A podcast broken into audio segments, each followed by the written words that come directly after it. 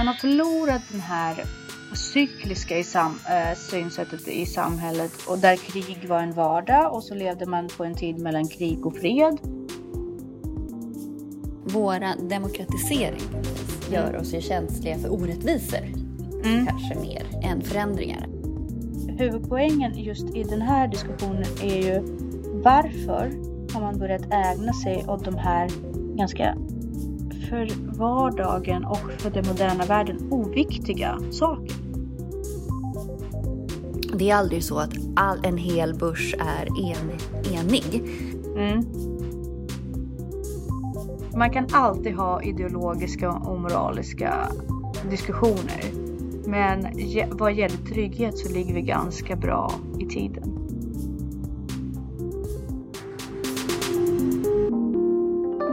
Hej Jessica!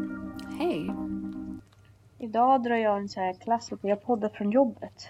Oh, ja. Härligt. Vilken tur jag hade då att du hade en lucka då. Ja, men nu har jag ju det mer eftersom jag går på en fullständig lärarschema. Så att jag får ju fördela min planeringstid lite som jag vill. Mm, eh, det är någonting som är väldigt nytt för mig. För jag har ju jobbat som lärare förut men har fortfarande haft en fritidsledarschema. Men Oj. nu får jag faktiskt eh, får jag göra lite som jag vill. Det är mm. jätteskönt. Mm. Hur har du haft det i uppstarten? Ja, men bra. Eh, ja. Härligt. Ostrukturerad. Mm. Varför? Alltså jag tänker så här. Lärare och skolor borde vara de mest strukturerade mm. liksom, organisationer någonsin. Med tanke på att vi gör ju samma sak hela tiden.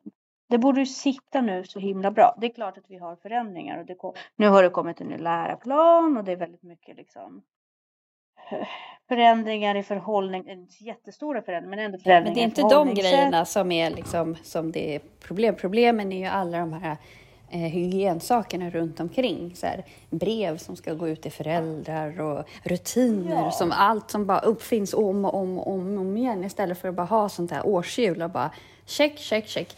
Det vet jag att vi hade, eller det brukar jag försöka ha på idrotten. Alltså min dröm mm. är ju att ha allting så färdigt att man bara den här veckan eh, löpning, då tar vi fram mm. mappen för löpning och så allt är bara färdigt. Ah, sen är det klart att man måste justera, alltså det är inte så.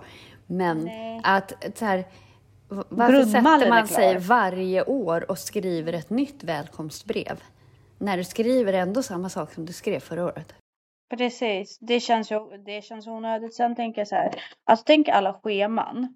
Mm. Grejen är att det finns ju alltid en sexa, en femma, en fyra. Varför kan man bara ja. inte alltid ha samma schema för en sexa? För att folk inte jobbar heltid. Folk byter tjänstefördelningar. Uh, ja, men kan vi inte ha det i, beräk i beräkningen också? Liksom? Att man inte att, får tjänsten om där, det, det, ja. Nej men inte så, men det går ju att effektivisera faktiskt. Mm. Och säga, vet du din tjänst kommer att se ut så här. Mm. Du vet om det, det här har varit på skolan i så många år. Sexorna har det här schemat. Förhåll dig eller gå till en klass där du, där du, där schemat Men så kommer någon och bara, men jag ska bara jobba 80 procent. Ja, och då får man ju, men man förhåller sig till schemat, inte till för sen får man ta så här, men vi är ledsna, då tar vi in vikarie här som är 20% vikarie och sen så, oh, jag vet inte, förmodligen finns det en anledning. Det kan inte vara bara jag som tänkt på det här. Nej, men jag men tror jag att det, är att det, det blir, går inte i praktiken att fylla det på riktigt då. Alltså för att mm. säga, okej, okay, du tar in en vikarie på 20% men den kanske inte ville jobba de här 20 procenten som var lediga. Alltså. Ja, men det, det är så underligt att vi trampas med samma saker mm. fast vi gör i princip samma sak. Mm. Uh, jag tänker så här, Ikea, de vet exakt hur de ska göra. Exakt. Det finns manual för allt. Kan inte vi ja. bara ha en statlig manual för precis allt? Ja. Och sen får folk i det vara fria att göra sitt arbete fritt. Jag menar när du har fyllt alla luckor som måste fyllas, som ser ut på ett visst sätt. Mm. Däremellan kan man ju faktiskt leka ganska fritt. Ja. Eller? Har jag fel? Ja. För det är ett fritt sätt, tycker jag. Mm. Mm.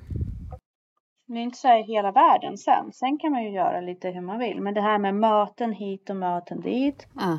alla behöver inte vara med på alla möten för alla saker Nej. rör inte. Nej men det är eh, sjukt sen... frustrerande att sitta på möten som idrottslärare till exempel och lyssna på när det glider in till diskussion kring engelska material och böcker. Mm. Alltså ja. läromedlet liksom. Man bara, fast det behöver ni inte ta i det här forumet. Nej, och så gör man det i alla fall för nu mm. sitter vi alla här. Och så går det tio minuter. Ja. Ja, det... jätte, jättejobbigt. Och jag får inte ta med mig saker att göra på möten för då tycker folk att jag är otrevlig och inte hänger med på möten. Och jag kan inte hänga med på möten för ofta så zonar jag ut. Mm. När det blir... Ja. Men ja, det här är hur det är att vara lärare. Mm. Helt enkelt. Så, mm. eh, men nog om detta. Nu ska vi inte belasta våra lyssnare med våra specifika arbetsmoment. Eh, varmt välkomna till, till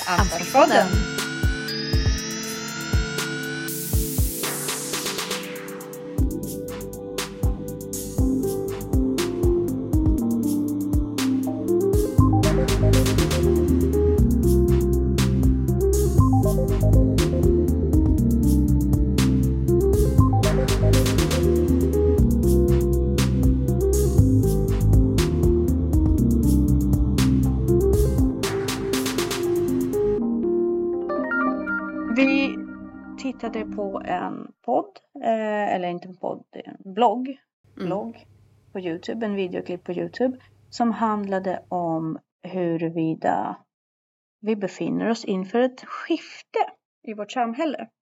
Huruvida det kommer hända en stor förändring som det har hänt i flera civilisationer mm. och att vi står på liksom lite grann inför dörrarna för den. Och mm. vad man ska tänka på för att ändå känna sig trygg med den förändringen som kommer. Mm. Eh, både ekonomiskt men också tankemässigt. För jag tycker någonstans att hela tiden har du och jag för ett arbete där vi på något sätt förbereder vårt eh, mindset. Mm. För att det kommer att kollapsa på ett eller annat sätt. Eller för att inte kollapsa eh, när alla andra kollapsar. Så jag tycker att vi har jobbat med det indirekt i alla fall. Hur håller man fast? Hur har man sund approach? Hur tar man sitt ansvar i svåra situationer? Och nu, och nu tror jag det är bra att greppa i det här ämnet och faktiskt börja se sanningen lite i vitögat. Det är mycket förändringar. Mm. Det har kommit krig väldigt nära oss. Det är väldigt mycket prat om kärnvapen hit och dit. Ekonomin är inte lika stabil. Vi har en efterlevnad, ekonomisk efterlevnad, men även psykisk skulle jag säga efterlevnad efter en pandemi och nya frågor som har väckts. Vi har en ganska stor segregering politiskt mellan män och kvinnor. Mm. Det är väldigt mycket som bubblar och kokar. Upplever, mm. du, upplever du det på samma sätt? Fråga. Nej, inte riktigt på samma sätt faktiskt. Nej, nej. men um... dela gärna med av din bild. Nej, men jag, alltså det är mycket som händer, men om man tittar historiskt bak, så jag tänkte faktiskt på det när jag var ute och sprang här igår, tror jag, eller förra mm. att det är ändå, vi är ändå väldigt, det händer ju ingenting. Alltså jag bara rasade igenom så här, jo, jag lyssnade på en, en podd om eh, Bellman. Mm.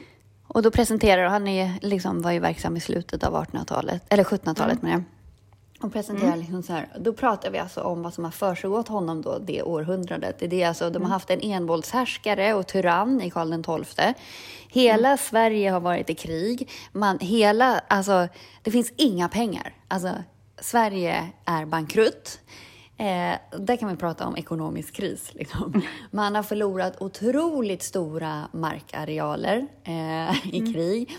Eh, och sen har vi haft, gått över till nästa eh, kung. Det var ju hans syster då. Eh, som, de var ju super, eller väldigt, väldigt mycket svagare.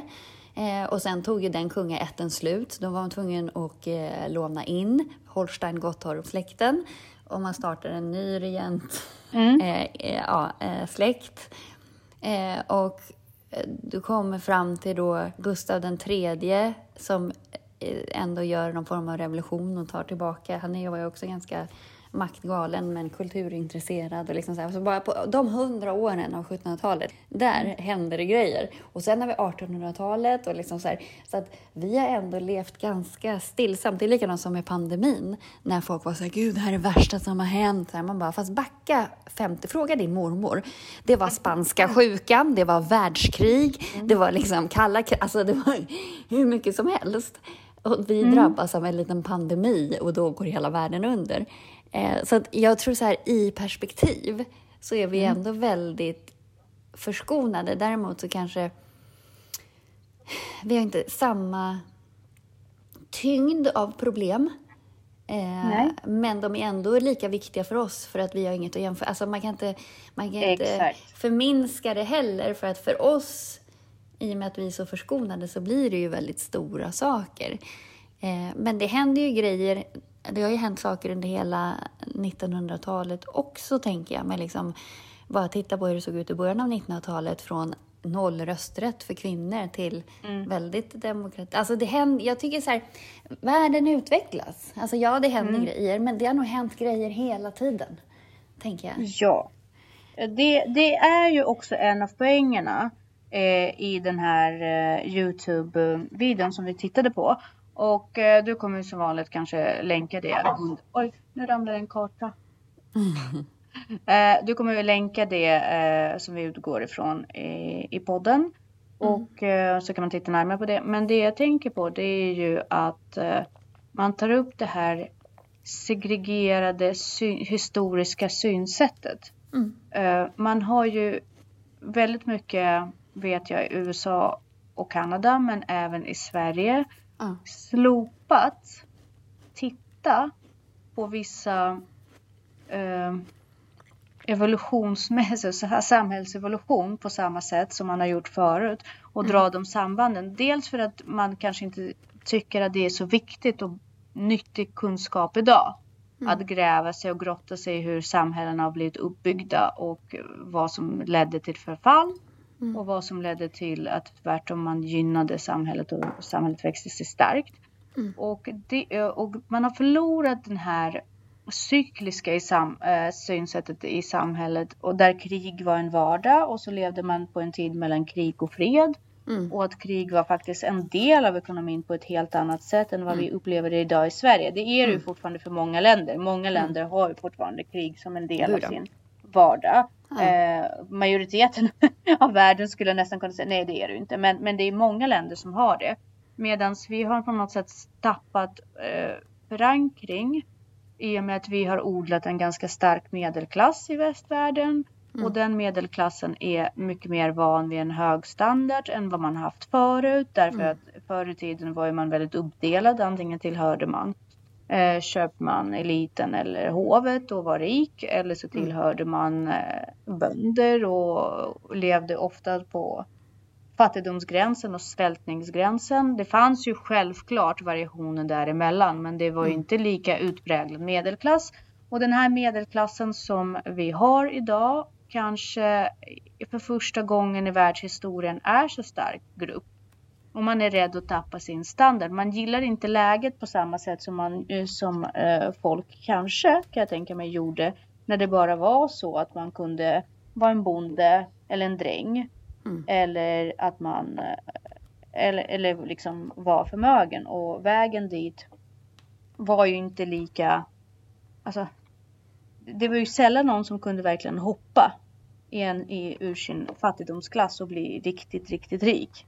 Mm på samma sätt som man kanske som man kan hoppa lite mellan gränserna idag i lite mm. högre utsträckning. Man kanske inte går till väldigt, väldigt rik, men man kan definitivt få det bättre under sin livstid. Mm. Man, man tänker mer på sig själva. Så man är rädd att förlora de tillgångar och de resurser man har och man är nog rädd att gå ner i standard därför att mm. man är van vid den standarden, man är bekväm av sig. Mm. Och därav så tror jag att man man är lite rädd just nu. Därför mm. att, eh, ja, nu föll den helt. Eh, man är lite rädd just nu för att man, man, man vet inte hur man gör om man ska gå hungrig. Man vill inte det. Förr i mm. tiden så visste man hur man, ta, eh, hur man eh, tacklade svält på ett annat sätt. Man visste mm. hur man sparar förnödenheter, man visste hur man tar sig tillväga när man inte får en bra skörd.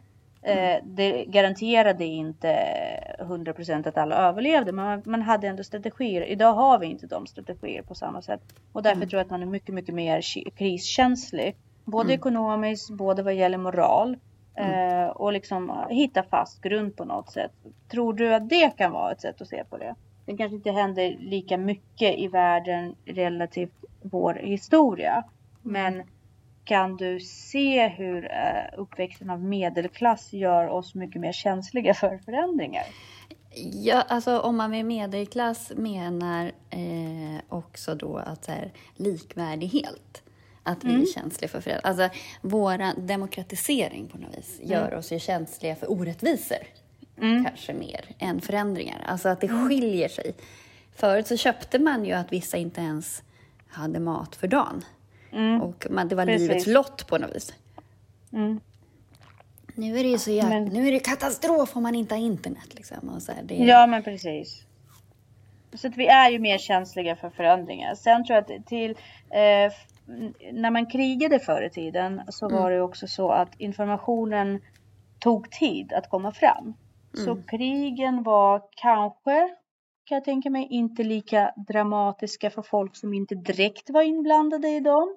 Alltså självklart, kom det förbi fiender i din by och du blev mm. plundrad så mm. kanske det, det, det sved, självklart. Men mm. var det så att du bodde några hundra kilometer därifrån och inte ens visste om det, då mm. kanske du, det inte var lika känsligt för dig just det. Nu när vi ser de här bilderna eh, nästan i livesändning när det väl händer, då känner vi också att det är förändringar på ett helt annat sätt. Men tänk på sätt. att vi reagerar inte lika mycket på kriget i när det krigas i Iran till exempel eller i Nej. Afghanistan och så som vi reagerar på i Ukraina.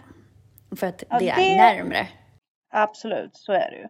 Och eh, vi är ju mer rädda för att det är Europa och det var ju jättemycket om det också på Youtube hur, hur språket eh, nonchalerade de andra krig nu när det handlade om Ukraina och bara det här är inte ett land någonstans där vi inte känner till hur folk lever. Det här är ju nära oss, det är våra grannar, vilket är mm. väldigt inhumant sätt att se.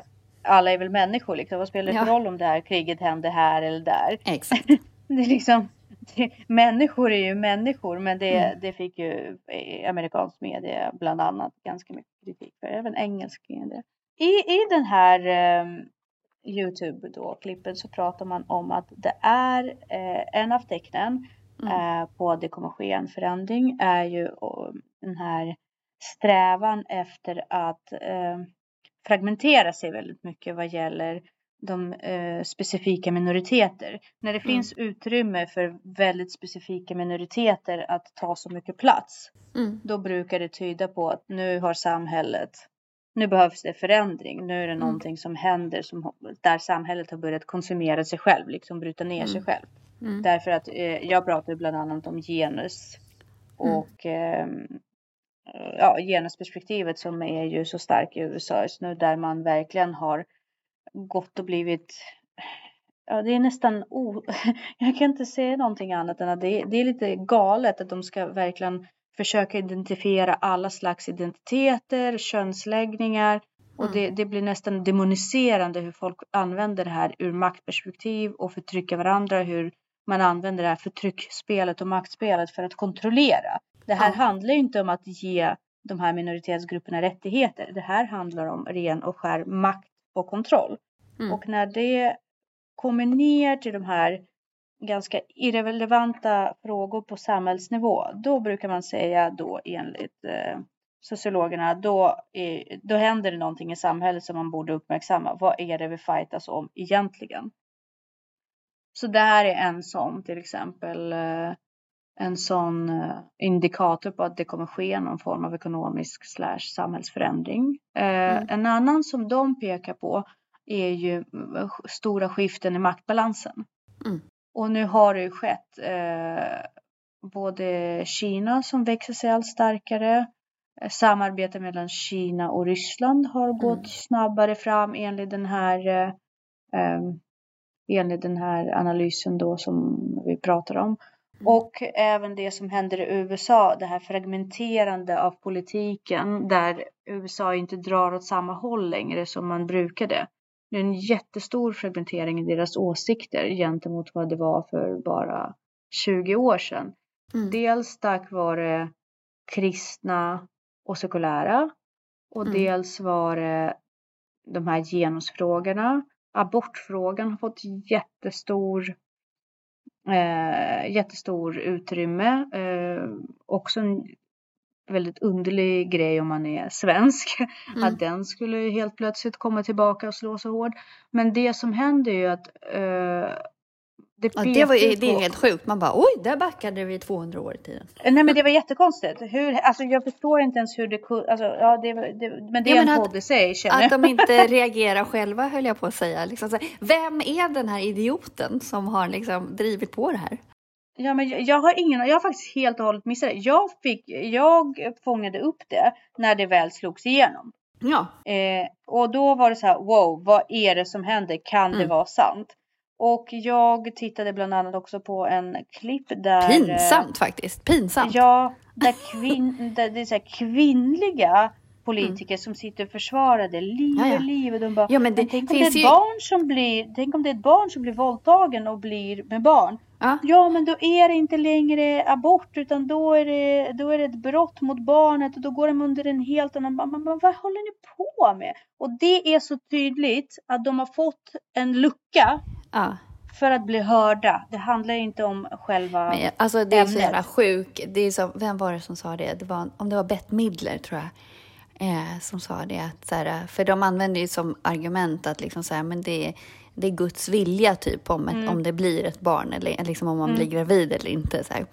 så det kan man inte ställa sig emot. Hon bara, då tycker jag att vi bara, då tar vi bort Viagra också för det är Guds vilja om den inte vill stå. Ja precis. Ja, alltså, ja jag hörde, ja. det var jätteprecis. Men så är det ju liksom. Varför ska vi påverka det ena men inte det andra? Mm. Och hur kan vi igen ta, ta bort rätten från kvinnan som faktiskt av biologiska skäl är den som är kvar med barnet. Mm. att att, att uh, fostra det barnet eller inte, det är ja, absurt. Men det som uh, är huvudpoängen just i den här diskussionen är ju varför har man börjat ägna sig åt de här ganska för vardagen och för den moderna världen oviktiga saker? Mm. Vad är det man försöker kolla bort ifrån? För fokuset är ju så inkonsekvent. Mm. Den är ju helt irrelevant i förhållande till de problem som vi har just nu. Dock inte abortfrågan då? Nej, men det, den, vi hade ju redan passerat den. Det är ju det jag menar. Vi har ja, ju redan ja, passerat. Det var redan, vi har men, redan tagit, fast det är det som är problemet. Där. Vi har, vi har ju inte det. Alltså uppenbarligen är det ju massa stater i USA som inte har kommit längre. Alltså som ligger Nej. så här 150 år bakom oss i tiden. Vilket På samtidigt är så himla underligt i samband med att man vill också legalisera Mariana. Så ja. ena sidan har vi legaliseringen av Mariana som hela tiden liksom fram och tillbaka med de lagarna. Och huruvida det ska legaliseras helt eller om vi ska ha det på medicinsk nivå. Gentemot de här jättekonservativa förlegade, alltså i mina ögon, frågor som vi redan har bearbetat. Vi sitter och pratar om hur, vi, hur mycket vi kan fragmentera genusperspektivet eller hur mycket vi kan eller vem man liksom, vad är det det heter? Om man är binär eller icke-binär och ja, ja. sexuella läggning. Men samtidigt prata om att vi inte ska tillåta abort. Det är så konstigt. Mm. Så det är ju en av sakerna. Så skifta i maktbalans och hur makten ses. Mm. Och, sam, eh, eh, och samtidigt så händer ju väldigt mycket på aktiemarknaden och här vill jag dra in dig för du är lite, lite mer av en expert liksom. Nej, expert och, verkligen inte. Nej. Det de pratar om i, i klippet är ju att eh, om, om man märker att fler och fler går i skuld och det blir fler och fler skulder hos företag Mm. Då vet man att eh, en, eh, devalvering, förändring eller ekonomisk kris kan boosta det för då skriver man ofta av skulderna. Mm. Stämmer, alltså hur, hur tänker man där? Eh, gud, jag kan inte vi... svara på hur man tänker där, men däremot nej, men så, alltså, så... Är, har du märkt det... att det är också så, eller vad är din... Men, nej, men du skriver ju inte av skulder liksom sådär bara. Eh, det gör du ju inte. Eh, nej, men det är om det är att du, och... du ändrar ju... Alltså, det, det börjar ju med att hur det här landet förhåller sig ekonomiskt då till andra länder. Så du börjar ju med mm. valutor och du börjar ju med inflation i landet. Mm. Och liksom, du har ju massa länder som ligger lite pyrt till. liksom, mm. Vars valuta är inte värd speciellt mycket och, och så. Och det är ju så. Eh, mm. Däremot så tror jag att alltså det finns en det finns olika status mellan länder. Mm. Eh, men det man kan säga är väl generellt om väldigt, väldigt många hamnar i skuld av befolkningen. Mm. Eh, så är det ju, då måste man ju eh, se vad det beror på. Förmodligen så beror ju det på kanske att det är för billigt att låna eller för mm. lättillgängligt. Och då måste man ju, det är ju det man styr infla, med inflationen, mm. tänker jag. Eh, så att det är ju som i Sverige nu till exempel, pengar har ju varit ganska lätt för väldigt mm. många.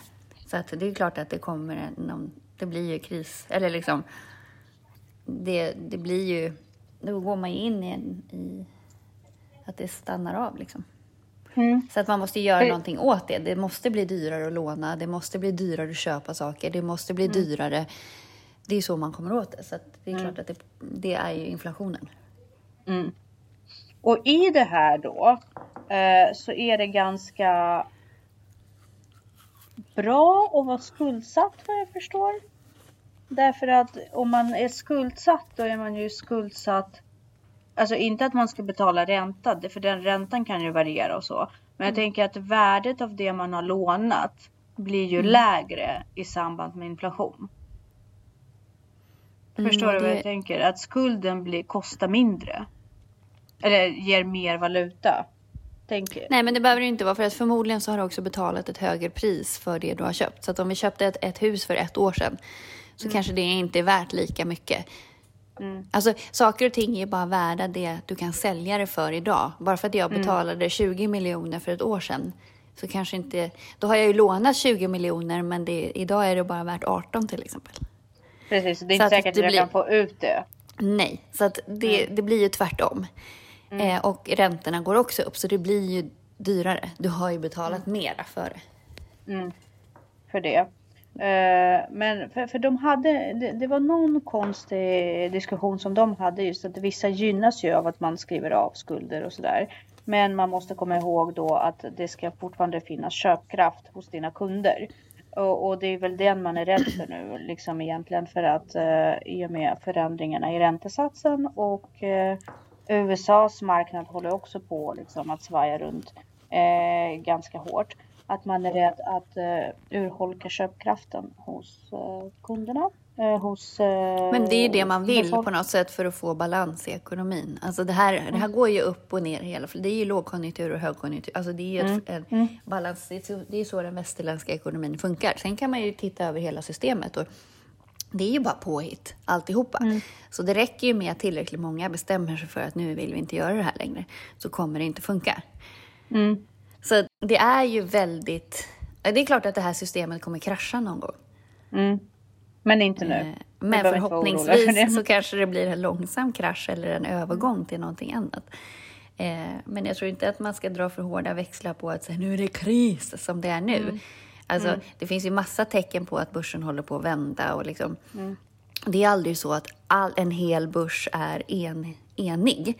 Alltså, mm. Det finns ju det finns ju statistik på det här och grafer hur en börs beter sig och vad mm. som är liksom, om man Normalt. säger nu, ja men om vi säger nu till exempel så är vi kanske, alltså, du har ju, om du börjar med, vi har gått ur en expansionsfas och nu är vi kanske inne i en slowdown eller en contraction till och med. Mm.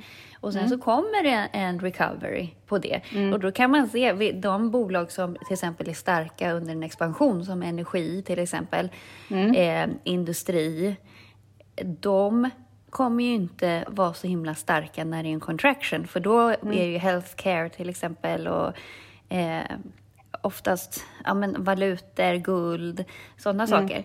Det, då är de starka. Så att, har du koll på de här grejerna så finns det ju alltid vågor upp på en börs. Mm. Alltså det, finns, så det, det gäller bara att veta hur man ska rocka tillsammans. Ja, så att även om Gunga tillsammans att, med båten så att säga. Ja, men precis. Och hoppa över till de mm. båtarna som flyter. Och mm. Bara för att det går ner på OMX30 idag, eller vi säger till och med att det går ner, börsen är ner idag. Det betyder mm. inte att samtliga bolag är ner. Det finns ju de som ändå är uppe 5 procent. Mm. Alltså, det, det, är det som är magin och det är det som är, mm. det är att hoppa mellan tuvorna. Mm. Eh, och det, när en tuva är uppe så är en annan nere. Och det är och det... det som är det svåra. Men mm. om vi tittar nu, om man vill ha lite framåtblickande, så är det ju liksom, nu börjar ju tech till exempel, börjar ju också eh, att komma igen och eh, även efter det, så liksom om man tittar på så här halvledare och industrier, kommer ju, det är deras tur sen, alltså när man mm. går in i tillväxt och så här. Så att har man bara koll på de här grejerna så är det lättare att ta sig fram. Och där kan jag också tycka så här, det är också en förändring, en, är ju att all sån här information är så lättillgänglig. Alltså om man mm. tittar med sociala medier och Youtube framför allt, mm. att det finns så mycket som är så mycket mer lättillgängligt, vilket gör att den stora massan har lättare att haka på, vilket mm. självklart gör att fler och fler kanske får en möjlighet till mer variation på sin ekonomi eller fler mm. kanaler att påverka sin ekonomi på och sen att informationen går snabbare och så. Och där tycker jag att så här, det skamliga i det är ju att man lämnar uvärlden bakom sig och att man mm. fortfarande inte tar tag i det. Att man sitter här och liksom... Tjänar pengar. Medan de, ja. de förlorar. Man sitter här och tjänar pengar och de förlorar pengar. Ja, eller det ena är liksom kanske inte ens hänger ihop med det andra, men så att man, när vi har de möjligheterna vi har och vi får de privilegierna vi får, att vi fortfarande inte kommer ihåg att hjälpa till eller titta tillbaka eller liksom... Mm.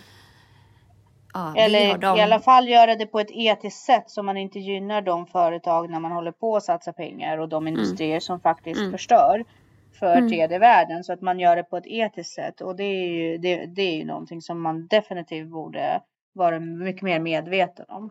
Mm. Men om nu jättemånga som har varit särskilt på jobbet har fått höra mycket. Eh, på landet är ju jättemånga som äger egna hus och mm. Eh, i Stockholm är det ju, har jag kommit mycket, i kontakt med mycket fler människor som är lite mer lugna för att de äger lägenheter. Eh, inte för att det är lättare, men det, det ligger ju någonting extra jobbigt i att äga ett hus. Mm. Uh, därför att man måste liksom fundera på så många saker som kan hända och värdet av huset. Vad känner du? Är det, är det kris? Är det krisigt? Är det, kommer, vi, kommer de som har köpt nu och liksom förlora massor? Nej. Alltså, det är aldrig kris. Du kommer aldrig förlora om du inte tvingas att sälja vid en viss tidpunkt. Mm. Och även om du, du är tvingas oss, eller även om du väntar att det är en bra tidpunkt så kan du fortfarande, det kan vara en dålig dag. Alltså, mm. du måste fortfarande ha rätt köpare. Eh, mm. Så att där ska man ju tänka på när man köper ett hus, att det är mm. inte bara hej och hopp och hurra för att ingen budade på huset, att jag var mm. ensam köpare till exempel. Mm. Utan de som du budar mot är ju mm. de som kommer vara intresserade av att köpa det av dig sen. Och det säkraste tror jag, där du garanterad, eller vad man ska säga, att inte göra en dålig affär, det är ju att köpa och sälja i samma marknad. Så att om du köper ett hus billigt, för att det är en mm. billig marknad, då kommer du också sälja ditt hus billigt, men då har du fortfarande inte gjort någon större förlust. Vinst. Det är värre. Eller, ja, förlust. Ja, men okay. liksom att mm. värderingen är ju ändå same same. Det är ja, värre, och det är få som ändå tajmar att sälja först till exempel i en hög marknad och sen så mm. väntar man och så köper man i en låg. För att då måste du ändå ligga ute med hyran av bostad och liksom, mm. du är inte garanterad att det blir bättre. Och mm.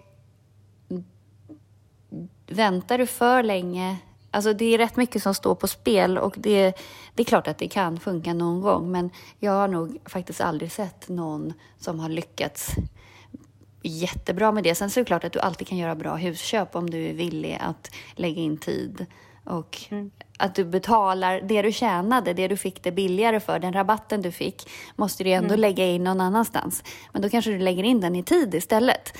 Alltså, mm. du handlar ju alltid med du har lite olika valutor bara. Du har antingen mm. pengar eller så har du tid. Det är oftast mm. de två som står mot varandra. Eller så har du någon annan resurs, att du liksom kanske har tillgång till eh, någon kanal. Ja, men precis. Någon kanal in att du får billigare någonstans mm. material eller du kanske jobbar som byggare. Då kan du ta restmaterialer någonstans mm. ifrån. Alltså, så.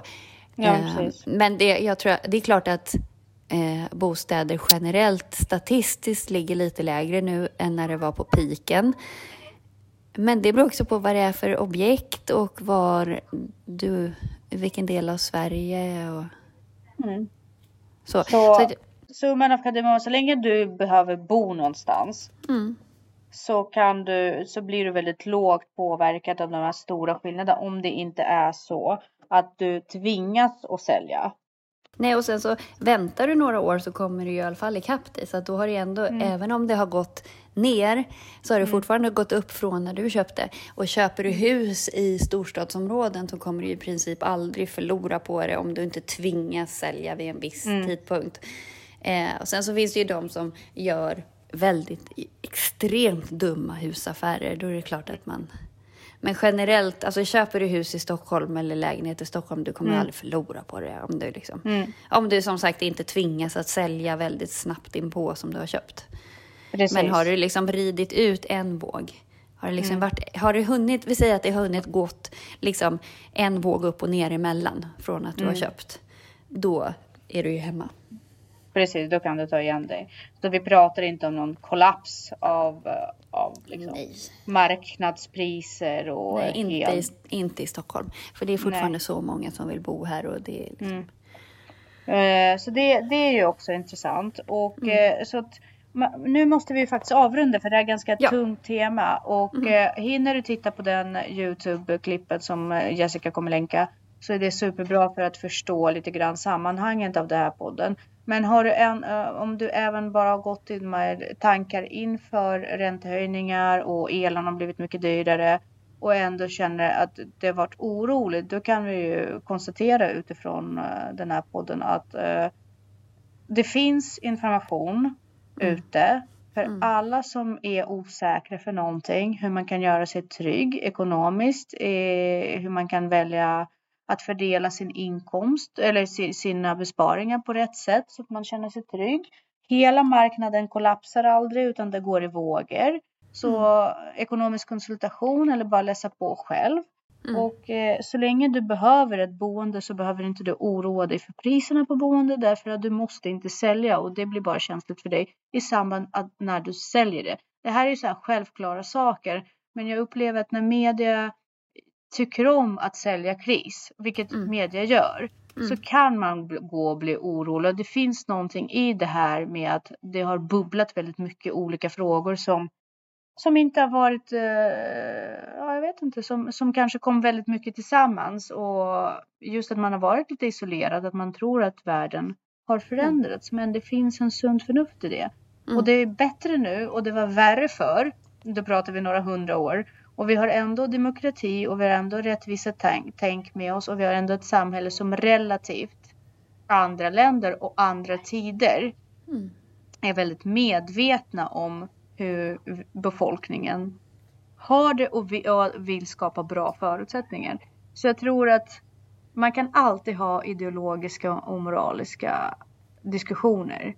Mm. Men vad gäller trygghet så ligger vi ganska bra i tiden. Kan man säga så? Ja, och sen ska man ju alltid vara förberedd, tänker jag. Alltså, man liksom... Eh, det kanske är lite bra och, om, om krisen kommer. Att vara lite förberedd så att man vet att jag klarar mig och jag överlever i några veckor. Och att man är beredd, att man inte bara säger det är samhällets ansvar, samhället löser det. Nej, det är ditt det, ansvar det har vi också pratat om i en podd. Alltså det finns ju försvarets eh, krisinstruktioner och att mm. man alltid, alltså har man möjlighet och har man plats, då ska man mm. tänka på att man ska ha matvaror för två veckor framåt, mm. alltid i huset. Och vatten. Och vatten och el. eh, någon form av elaggregat eller vevradio eller någon vevbatteri eller någonting sånt så att man, mm. man klarar sig ifall någonting händer. Men där, de där sakerna pratar vi hellre om eh, naturkatastrof eller sånt som inte går att förutse snarare mm. än en sakta samhällsnedbrytning. Mm. På det sättet som man kanske blir vanad av, av sociologer som gör stora, hypiga Ja men vi kommer ju ha de, ja, men de största, vi kommer ju ha klimatflyktingar snart för att mm. folk bor på ställen där man faktiskt inte kommer kunna bo om 20 år. Mm. Och de krig vi kommer ha kommer säkerligen handla om rent vatten. Mm. Så att man är lite förberedd på sånt kanske. Mm. Man börjar tänka lite mer långsiktigt snarare än att släcka räntebränder precis idag. Ja, precis. För att ekonomin, det finns ändå den osynliga handen som styr mm. ekonomin. Precis, och, och, man själv borde fokusera på sånt som man kan reglera och ta ansvar för. Mm. Härligt. Mm. Vi säger tack och hej för denna vecka.